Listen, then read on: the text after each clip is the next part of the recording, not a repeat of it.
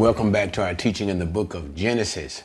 Now, the last time we were here in chapter 48, we saw where Jacob was nearing his death and that he had gotten sick. And so the servants of Joseph called Joseph to his father, and Joseph went along with his two sons, Manasseh and Ephraim, so that Jacob could bless Joseph as well as his sons before he died. And so basically in chapter 48, that's what we saw in the whole scheme of things the blessing of Joseph. And that's the key thing to remember.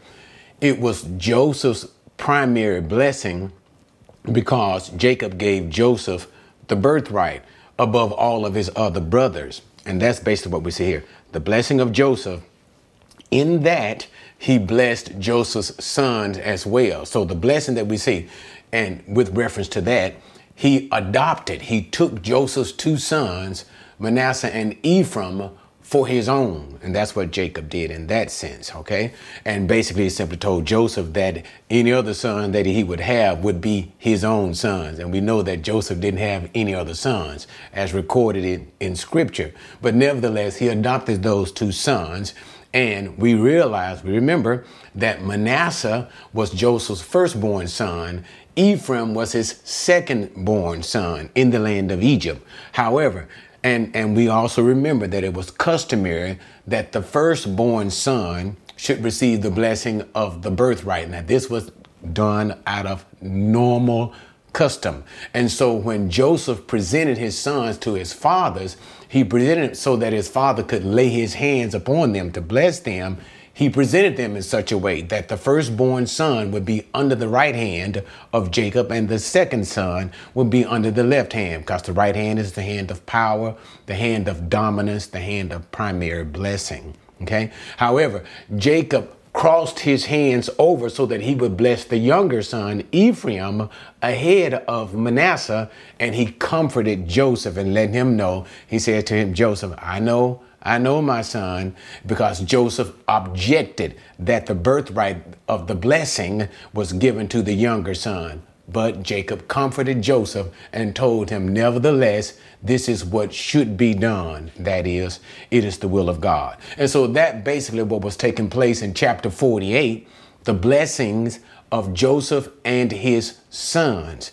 The same idea continues into chapter 49 with the exception Joseph's sons, who already have been blessed, but now the concentration will be upon all of the sons of Joseph, the direct sons of Joseph, okay? Coming from Joseph's wife, uh, Leah, and Rachel, and his two concubines, Zilpah and Bilhah.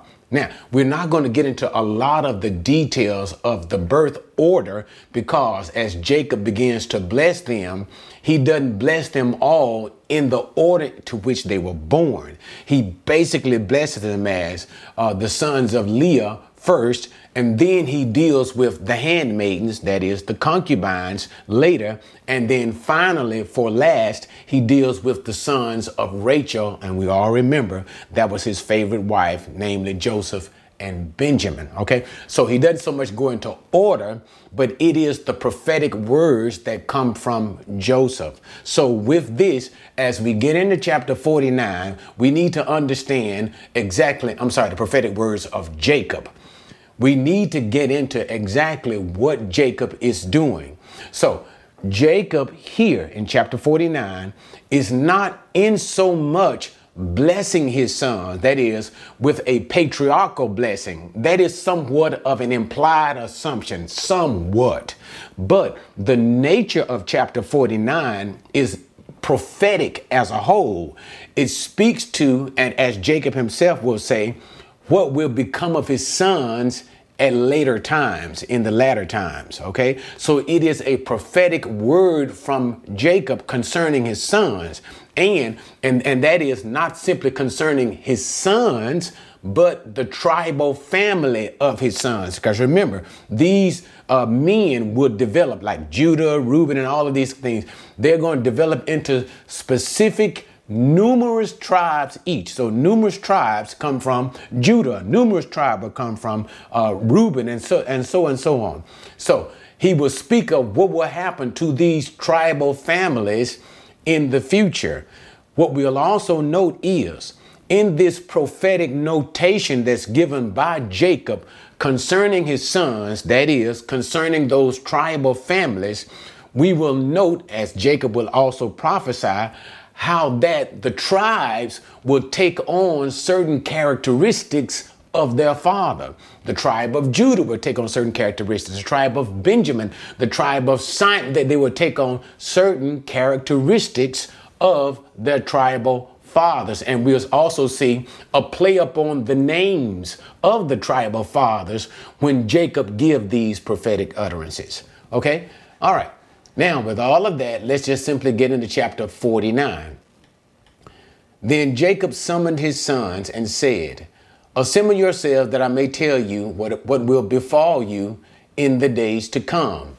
Gather together and hear, O sons of Jacob, and listen to Israel, your father. And so now he begins to introduce, as we've already stated, the prophetic words. And notice he said, What will become of you in days to come simply is in the future. So this not simply pertains, as we will see, this does not simply pertain to the sons only, but also their tribal families that will develop out from them. Okay. And then notice how he gives reference to himself both as Jacob, that is the personal indication, Jacob, your father. And then he also gives reference to himself according to the name which God gave him, Israel and that is a more exalted name. He who wrestles with both God and men and succeeds and, and, prevails. Okay, so he gives that tribal name, that specific ethnic identity to himself and all his people, Jacob and his sons. And so now he, uh, remember, he is approximately 147 years old at this time. Basically, and we'll see at the end of the chapter, he is in his bed he is in his bed and he's uh, he is near unto death. So he is literally giving this prophetic utterance of blessings to his sons right before he dies. So he begins with his first and eldest son, Reuben. Verse number 3. Reuben, you are my firstborn, my might and the beginning of my strength, preeminent in dignity and preeminent in power, uncontrolled as water you shall not have preeminence because you went up to your father's bed, then you defiled it.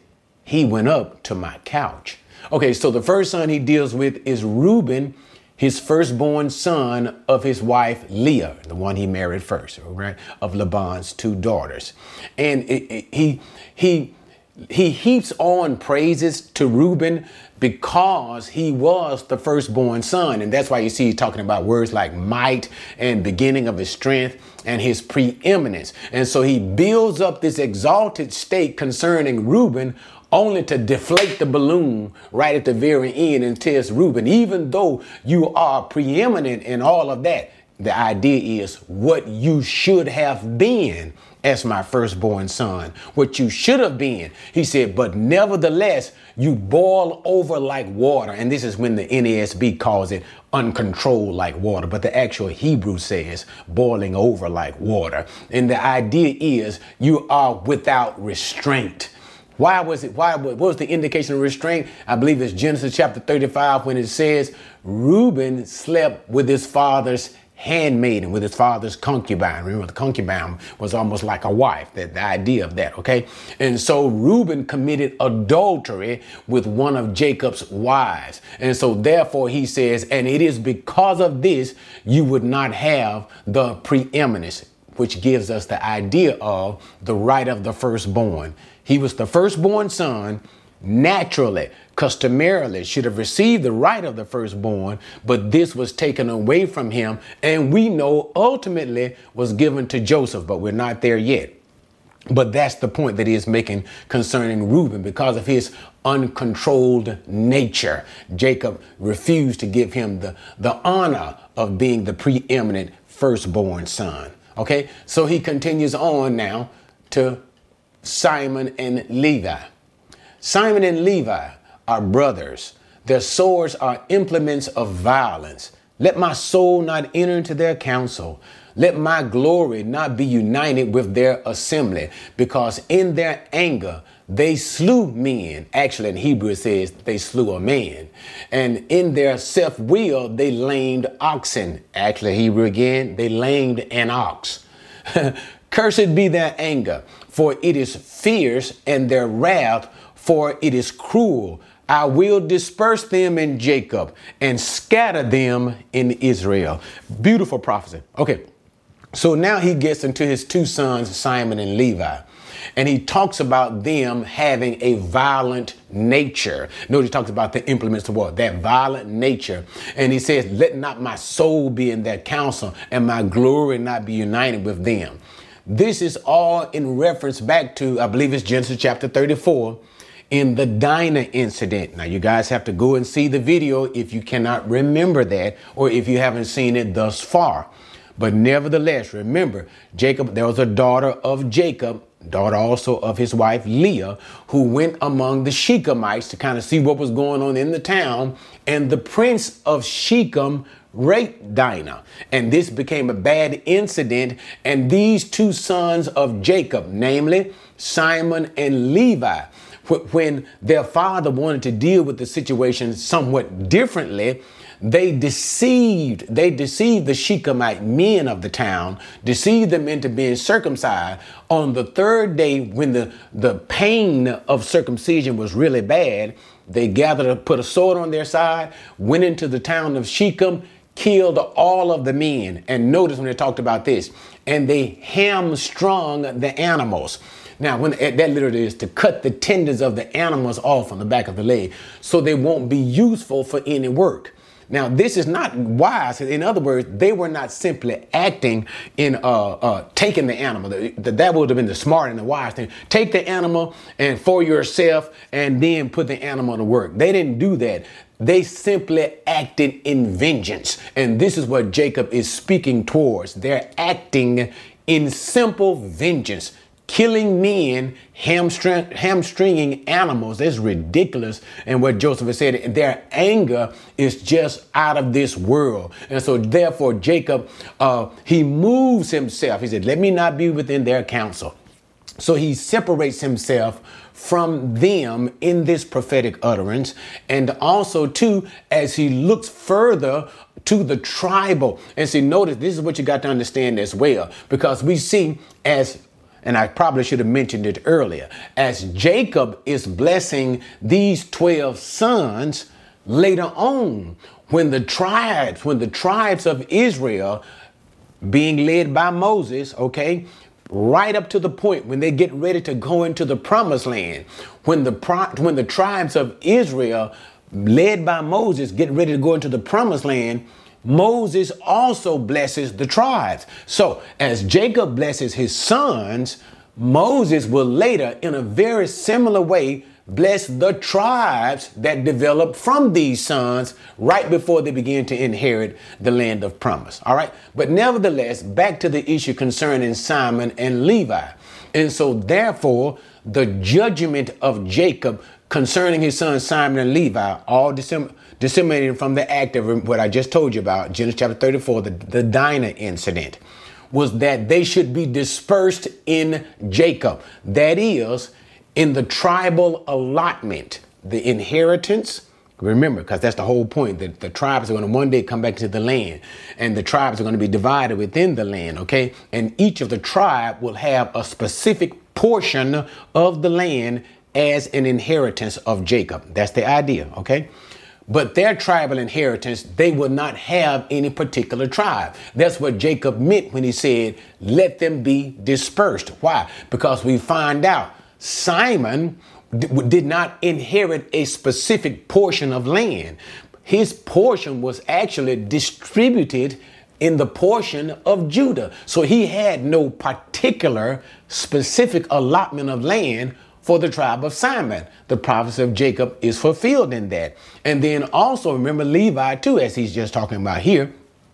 Levi had no tribal allotment even though God remembered the tribe of Levi, because remember, he said that the tribe of Levi belonged to him, and therefore God himself was their portion, okay? So he did not allot them, the tribe of Levi, a portion in the land, but nevertheless he gave them 48 cities amongst their brothers, amongst the allotment of the other tribes. But they themselves got no particular allotment of specific lands like their brothers. Therefore, or should we even say hence, is the fulfillment of the prophetic words of Jacob let them be scattered amongst their brothers, okay, in Israel. All right, so now let's move to Judah. And when he came to Judah, it was not only just simply specific, but it was it was somewhat lengthy, as we'll see. The greater prophecies reside on the head of both Judah and Joseph for two different reasons now, but nevertheless, he speaks more about what will become of Judah and Joseph than any other other any of the other brothers. All right? So now let's talk about Judah in verse number 8. Judah, your brothers shall praise you. Your hand shall be on the neck of your enemies. Your father's sons shall bow down to you. Judah is a lion's whelp from prey, my son, you have gone up. He couches. He lies down as a lion. And as a lion, who dares rouse him up? The scepter shall not depart from Judah, nor the ruler's staff from between his feet. That excites me. Until Shiloh comes, and to him shall be the obedience of the peoples. He ties his foal to the vine and his donkey's coat to the choice vine. He washes his garments in wine. His robes are in the blood of grapes. His eyes are dull from wine. His teeth white from milk. Now that is just absolutely beautiful. And we don't want to hammer this one to death, but nevertheless, let's look at some of the specifics of what Jacob prophesied concerning Judah. Now, we do remember that Judah was the fourth son of Leah, okay?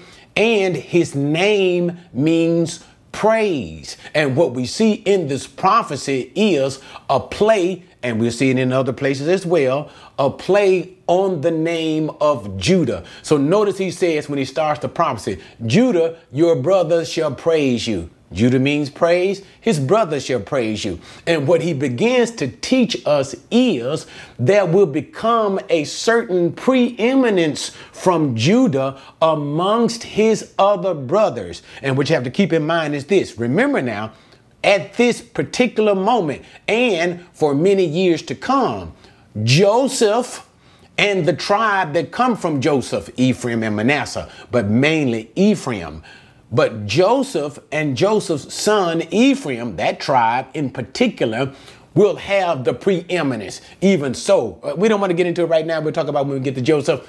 But nevertheless, what begins to ooze out even early ahead of time is there will be a rising in the tribe of Judah. Now, let's walk our way through this as we try to talk about who about whom, concerning whom, and what is all of this reference to? Why Judah is beginning to emanate to the top of all the tribes, where even all of the other sons of Jacob will begin to praise him. And so then he talks about the strength of Judah. What does he say? That's what he means when he says, Your hand shall be on the neck of your enemies. You see that right there? And then again, the strength and preeminence of Judah your father's sons. That means all of them, including Joseph. Remember, go back again, Genesis chapter 37. It was Joseph who had the dream that all of his brothers would bind down to him.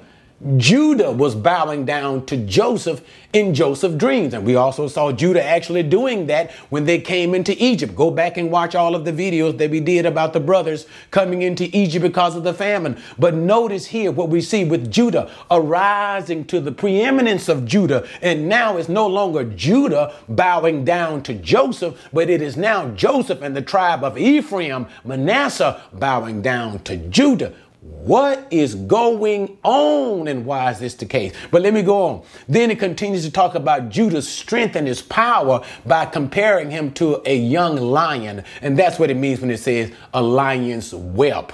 A young lion, a lion in his prime, okay? And because he is such a strong, the idea being the strength and power of the tribe of Judah, he begins to say, as a lion who in the world gonna fool with him? When he crouches, who's gonna bother him, disturb his rest? and so, and he uses these types of uh, uh, uh, uh, adjectives to talk about Judah. And then he gets to verse number 10 as he begins to deal with the issue of royalty, the issue of kingship. And so notice again, remember as we compare again, Joseph being the one of royalty even as we speak now, present tense from Jacob, okay? Because remember, Joseph was second, in, second to the authority of the Pharaoh, but he is in Egypt. He is not ruling over all of the peoples, plural, nor is he ruling over the promised land, Israel, which it will become, right? But notice what's going on now. We see now kingship, rulership, authority concerning Judah. And that is more specific, one that should come from Judah. But we'll talk about that as we work through this text. Verse number 10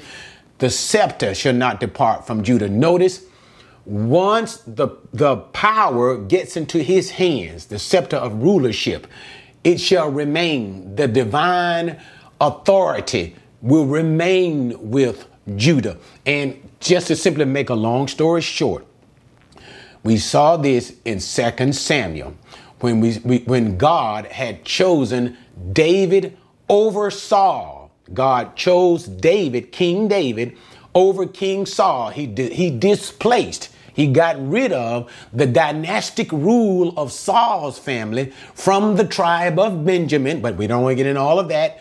And God himself established David and David's family. And that's the prophecy that we see in 2 Samuel chapter 7 when God promises to build David an eternal house and to establish an eternal king from the house of David. And God himself legitimized that from David and only from the family of David would be a king over Israel, which will end up being the king over united Israel. Okay, that's the idea over God's people. And notice David was a descendant we see from the book of Ruth. I believe, yeah, Ruth.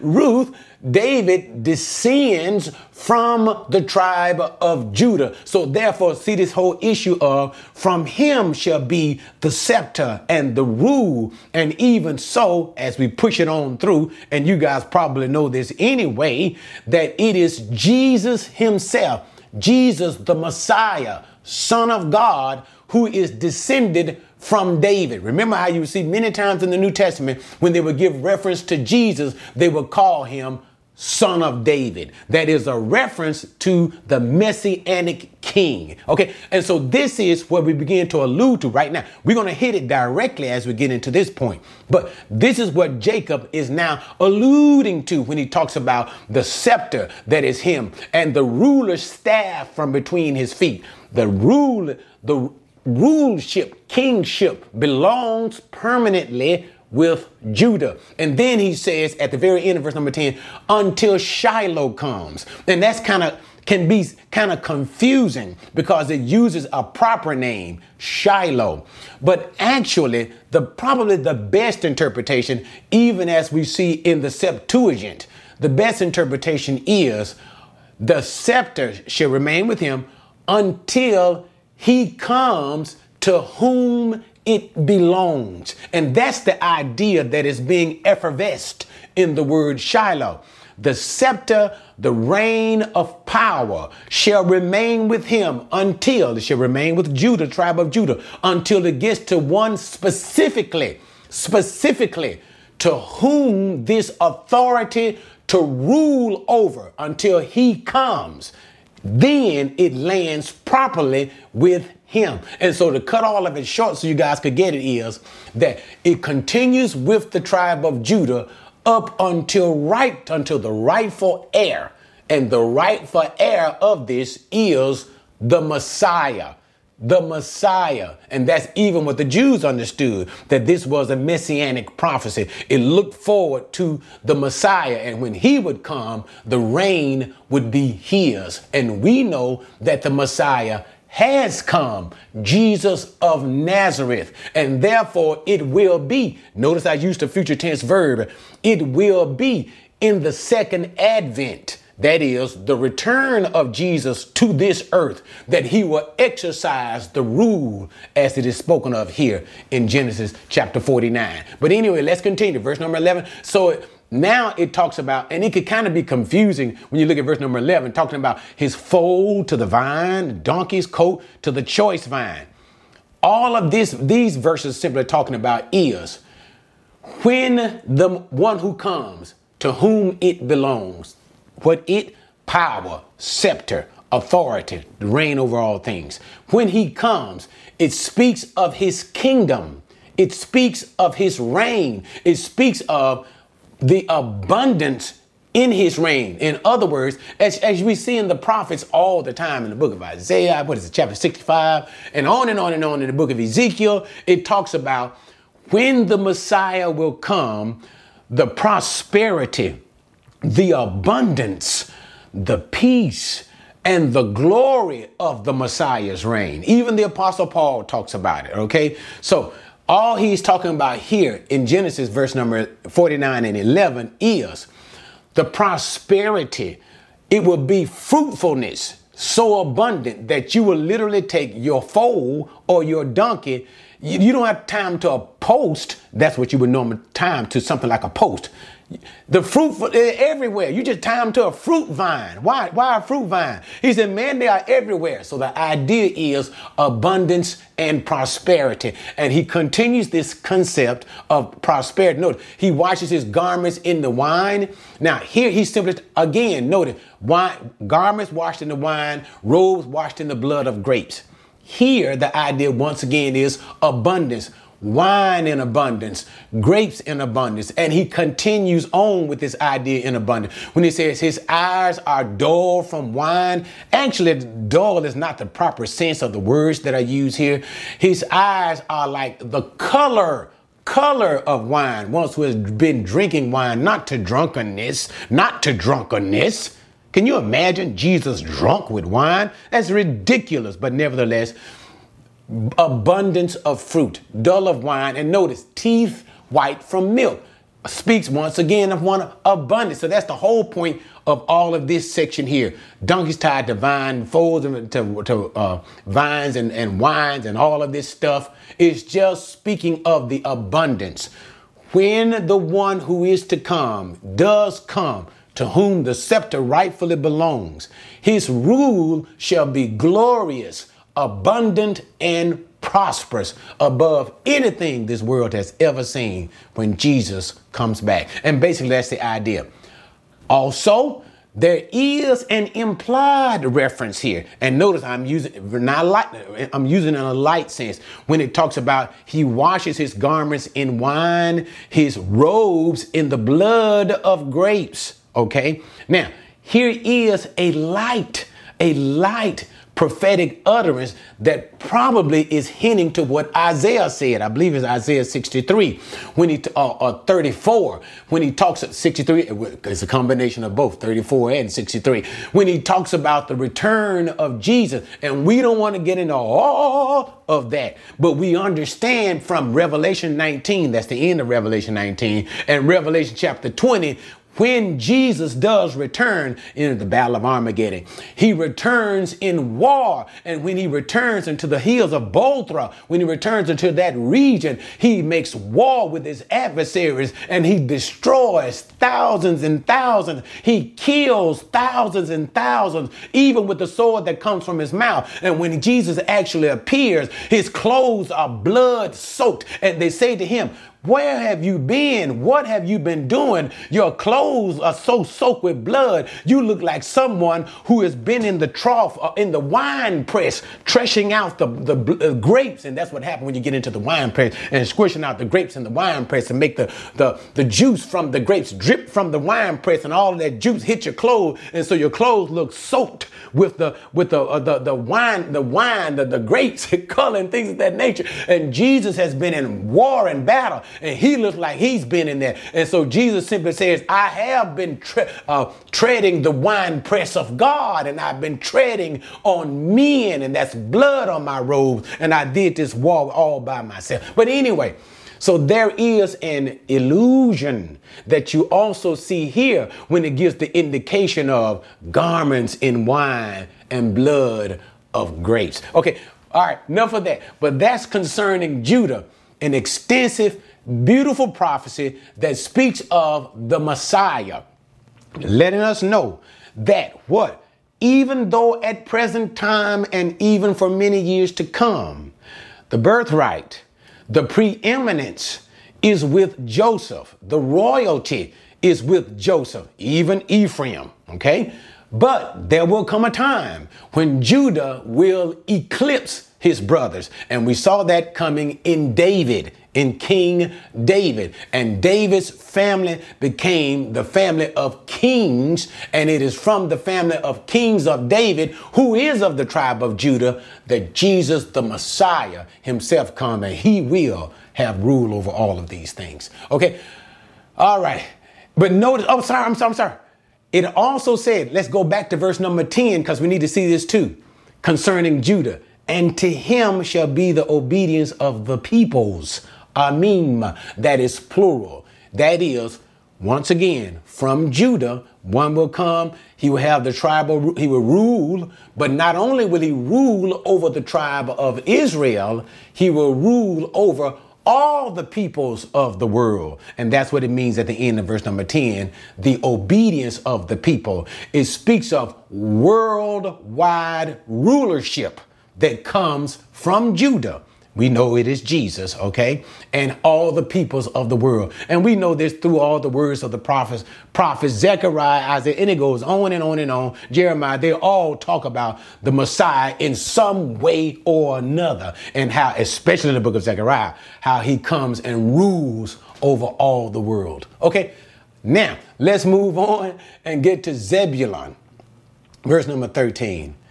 Zebulun will dwell at the seashore and he will be a haven for ships, and his flank shall be toward Sidon. Now it talks about Zebulun, uh, another son of Leah, but nevertheless it talks about him dwelling at the seashore. Okay, now even though, even though the tribe of Zebulun was landlocked, that is, when Joshua gave them their allotment, okay, they were still near enough to the seashore. They only separated by one other tribe to benefit by the commerce of the sea. So, what the idea uh, Jacob is prophesying is one of commercial activity and commercial productiveness. And so, therefore, we see Zebulun as being commercially productive. And that's the idea that he's talking about here.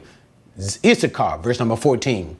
Issachar is a strong donkey lying down between the sheepfolds.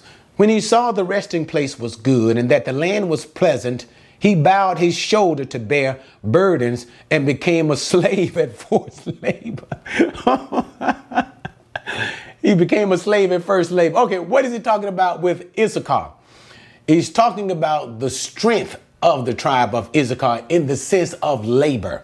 That means they are hard working people. But hard working at the sense of manual labor.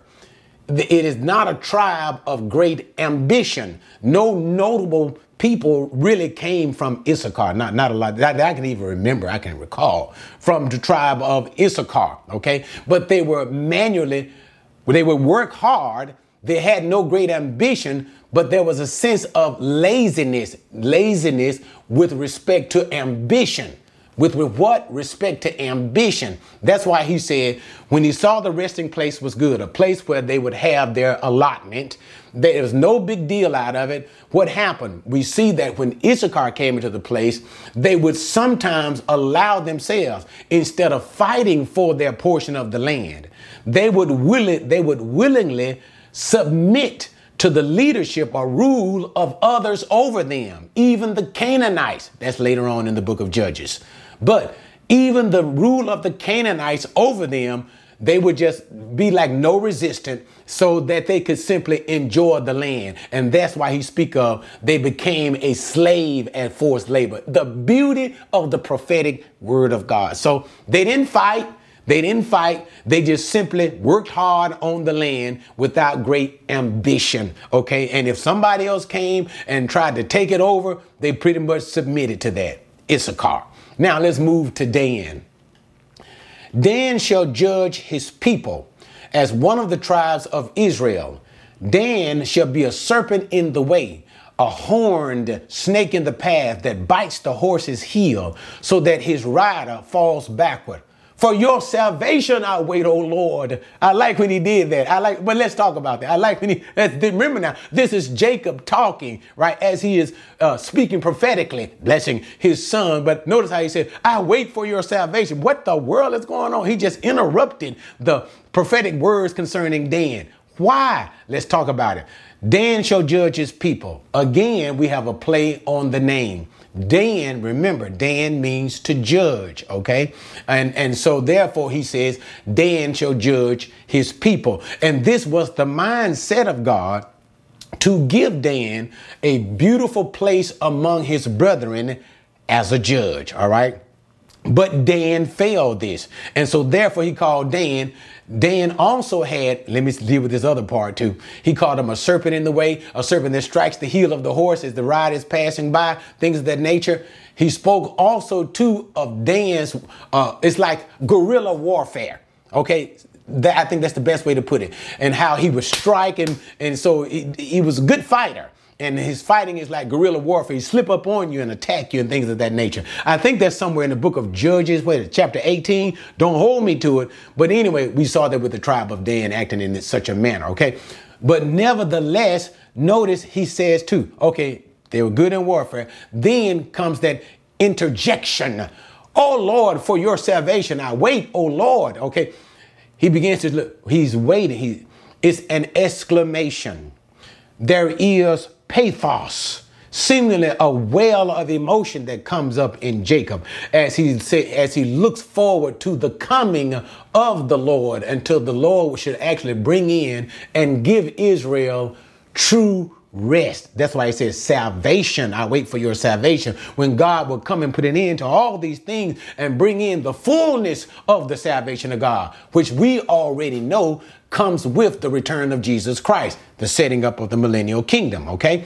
But nevertheless, what is going on with respect to Dan? I do believe there's a tie because what we also see with Dan is even though God had desired for Dan to be a judge among the other tribes of his own people, Dan failed this greatly. And Dan actually became one of the very first tribes to engage and adopt idolatry.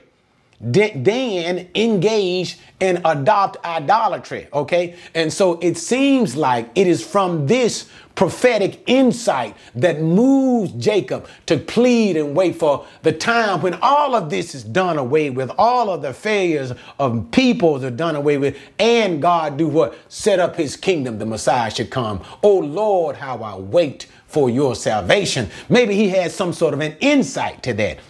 Can't be certain, but that's what he said. All right, let's move on now to Gad.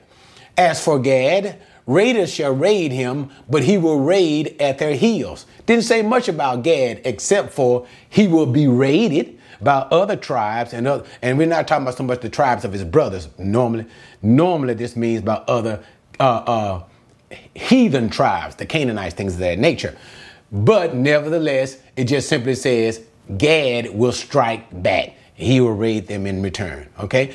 Asher. As for Asher, his food shall be rich and he will yield royal dainties. Okay, and now it talks about Asher and how that the land of Asher, the land in which you will have, would be a very prosperous land, and that from the land of Asher will come rich foods fit for a king. And that's what he's saying. Naphtali is a doe let loose. He gives beautiful words. And so here with, with, the tribe of Naphtali, which they were basically a mountainous tribe, he speaks of the tribe of Naphtali as a doe running wild. and that's not bad, running wild in the mountains. That just simply means a doe that is running free. And from the tribe of Naphtali, this is the idea a mountainous, free dwelling people. Okay. And also, he speaks of a sense of wisdom coming from the tribe of Naphtali when he says what? He gives beautiful words. 22. Now we get to the blessing or the prophetic utterance concerning Joseph.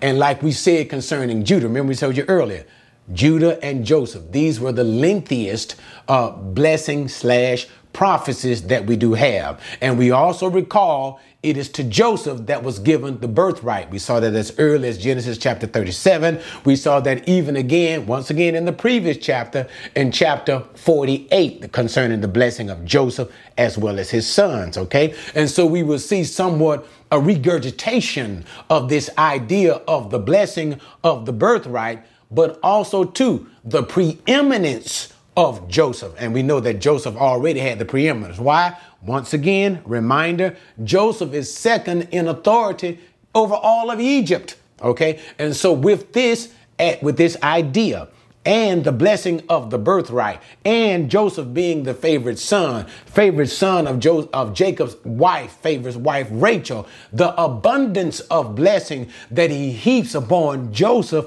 as well as bequeathing, I'm sorry, bequeathing, that is to give all of his uh, property over to Joseph. Because remember, the one who is given the birthright is given a double portion, even above his brothers. So Jacob gives the greatness of his wealth to Joseph, and that's what we're going to see here. Okay. Uh, verse number, where are we, guys? 22. Joseph is a fruitful bough, a fruitful bough by a spring. Its branches run over a wall. The archers bitterly attacked him and shot at him and harassed him, but his bow remained firm. His arms were agile from the hands of the mighty one of Jacob. From there, is the shepherd, the stone of Israel, from the God of your father who helps you, and by the Almighty who blesses you with blessings of heaven above. You see how rich that is? With blessings of heaven above, blessings of the deep that lies beneath, blessings in the breast and of the womb, the blessings of your father have surpassed the blessings of my ancestors, and to the utmost abound up the everlasting hills. May they be on the head of Joseph and on the crown of the head of the one distinguished amongst his brothers. Now, man, now that's a blessing. The blessing, and here's what you have to understand temporally, temporally, for the moment, just, just remember everything I said. Compared over to Judah. Judah will rise above. Judah will rise above. But for the time now, Joseph is, is just, he lavished blessings on Joseph. Okay. So now let's just look at the prophetic words concerning him. When he calls him a fruitful bough, a fruitful bough, a fruitful bough just simply considered like a vine, a, a very beautiful, growing, luscious vine, fruitful, all right, by a spring, not simply by in the ground, but by a spring of water itself, constantly nourished. Again, talking about what? The blessings of fruitfulness. And also, too, when he talks about fruitful, it's a play on Joseph's son's name, Ephraim, to whom Jacob blessed as the firstborn son of Joseph. He gave him the right of the firstborn. Ephraim means fruitful. Okay, so there's a play on Joseph's son's name here. All right. But anyway, so he talks about that that fruitfulness of Joseph. Verse number 23 and 24, when he talks about the archers that attacked him and shot at him, and, and, and then his bow remained firm. This is in remembrance to how his brothers envied and mistreated him. And we all want, we don't want to rehearse all of that from Genesis chapter 37, how his brothers hated him because Joseph was number one, beloved of his father, given the preeminence by his father, that is the birthright, coat of many colors. Joseph having the dream, they called him the dreamer, things of that nature.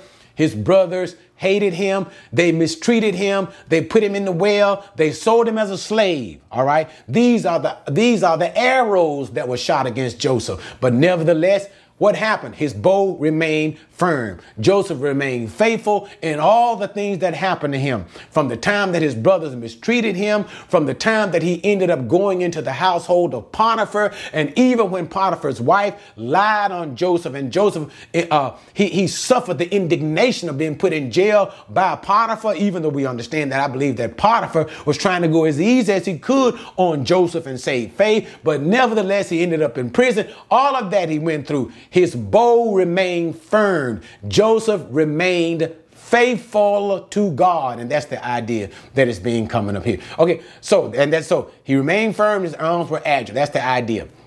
And then it says, it talks about the blessings of Joseph. That is the source of the blessing. And then it gives this multi name uh, reference to God, to Jacob's God. And it calls him what? The God of your father. That is Jacob simply saying, from my God, the one who helped you, Joseph, in all your adversity from your brother, from Potter's wife, from Papa, blah, blah, blah, blah, blah, blah, in the jail.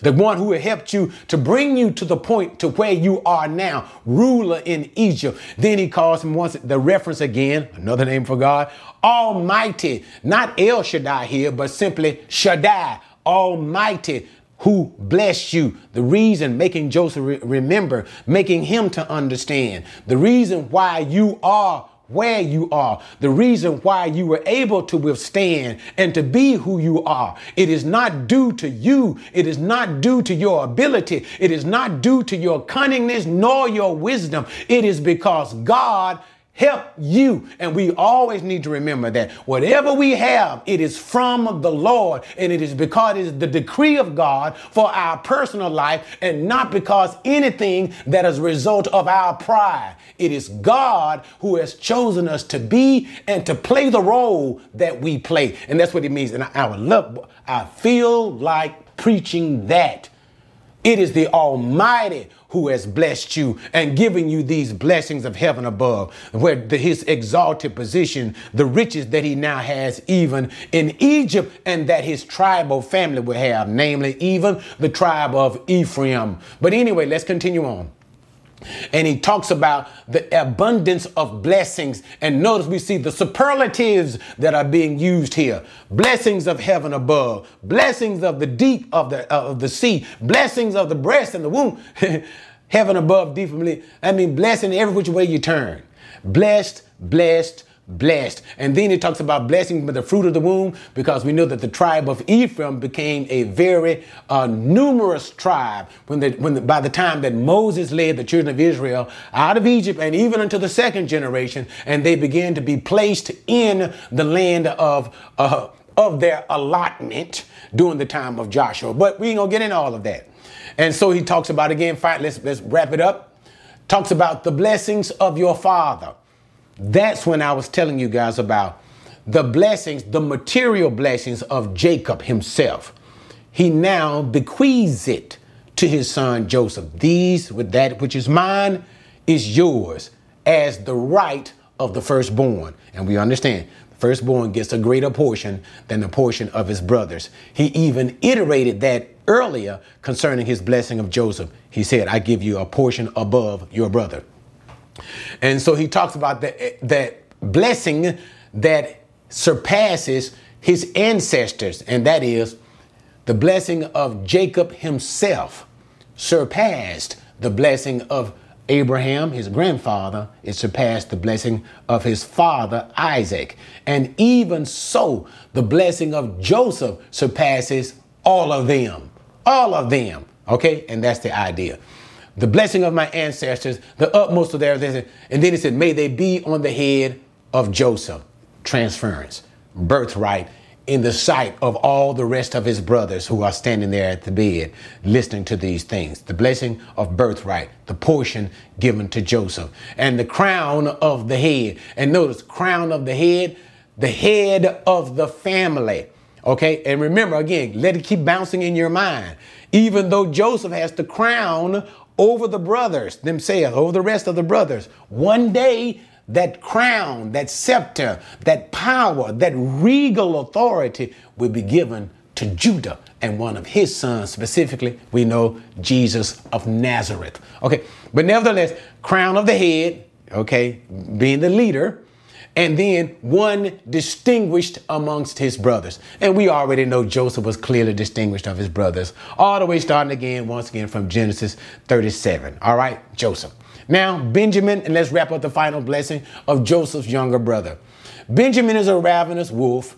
In the morning, he devours the prey. In the evening, he divides the, spo- the spoil. And so he, his prophetic word concerning Benjamin is he speaks of him as a wolf.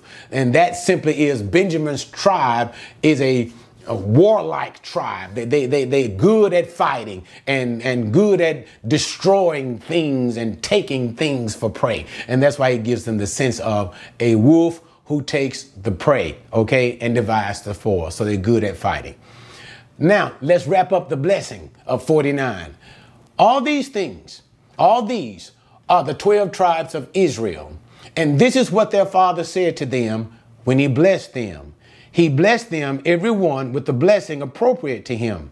Then he charged them and said to them, I am about to be gathered to my people. Bury me with my fathers in the cave that is in the field of Ephron the Hittite, in the cave that is in the field of Machpelah, which is before Mamre, in the land of Canaan, which Abraham bought along with the field from Ephron the Hittite for a burial site. There they buried Abraham and his wife Sarah. There they buried Isaac and his wife Rebekah. And there I buried Leah. The field and the cave that is in it, purchased from the sons of Heth. When Jacob finished charging his sons, he drew his feet into the bed and breathed his last and was gathered to his people. Boy, that is so beautiful. But anyway, so now let's talk to it.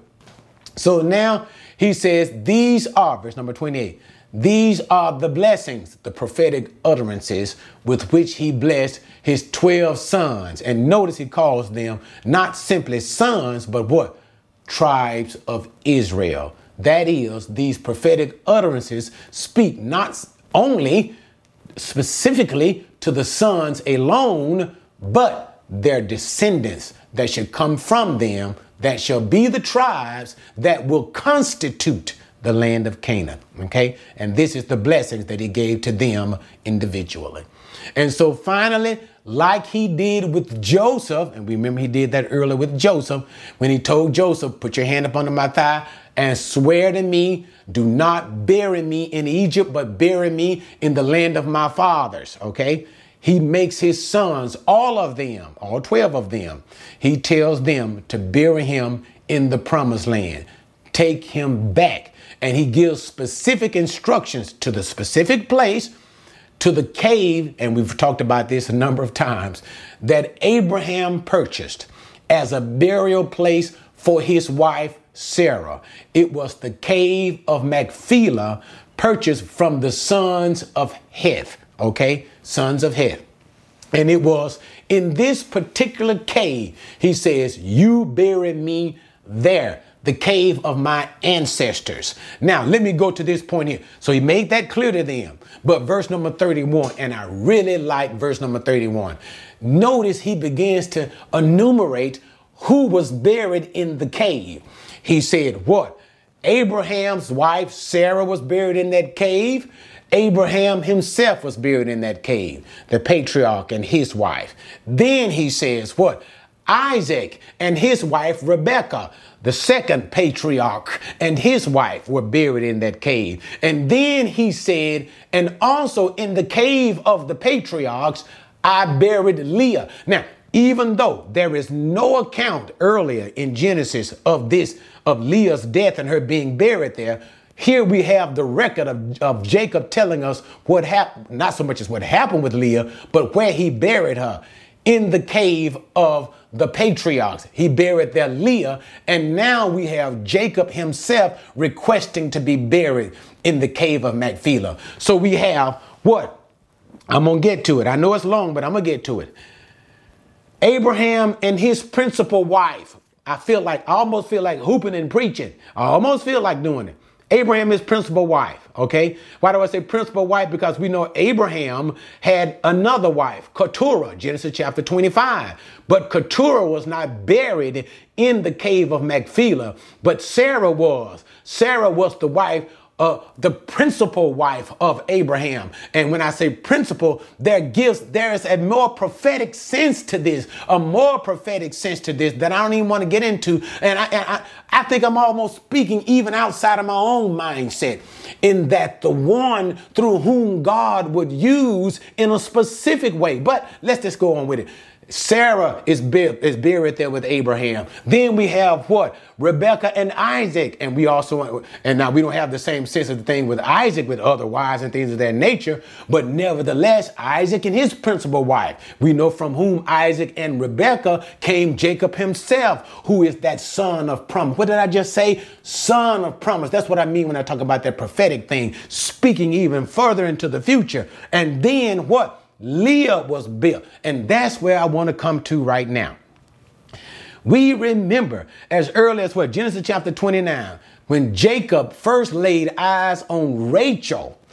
Rachel was the one who was pretty and beautiful of form. Rachel was the one whom he loved the most. We know that it was uh, her father, Laban. He had two daughters, Leah and Rachel. Laban tricked Jacob and gave him Leah instead of Rachel to marry. That was the first time, okay?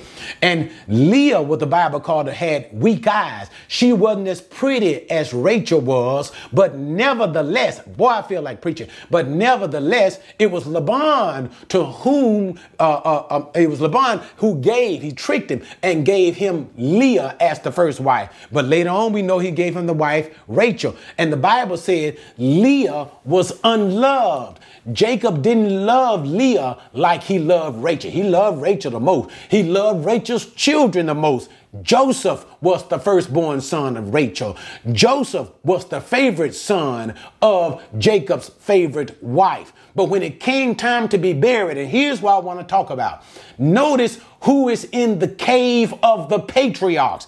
Leah was buried along the way, on their way to Ephrath on their way to Bethlehem. I'm sorry, Rachel was buried there, and Rachel was buried on the way into Bethlehem. She was buried, she was not buried in the cave of Machpelah. She was not buried in the caves of the patriarchs. She is not counted principal in the same way that Leah has now been counted. Because why? Look who is in the cave. Leah Leah, she now has a place with Jacob that she, in death that she never had in life. She will be buried alongside her husband. Leah, and what does it say? Because we know what. Listen, let me help you out. It is Leah who is the mother of Jacob's fourth born son, that is Judah. And who what did the Bible just say about Judah? Jacob just prophesied it. It is from him whom Shiloh will come, the one to whom the scepter of power belongs. So therefore, is it not right? Is it not beautiful for Leah to be in the cave of the patriarchs themselves? So do you tell me? It's a beautiful thing. I don't care what Jacob wanted. It is never what men want. It is the decision of God and God alone. God chose Leah. It wasn't just simply Laban tricking Jacob. God chose Leah, and therefore she is honored even here to be in the cave of Machpelah.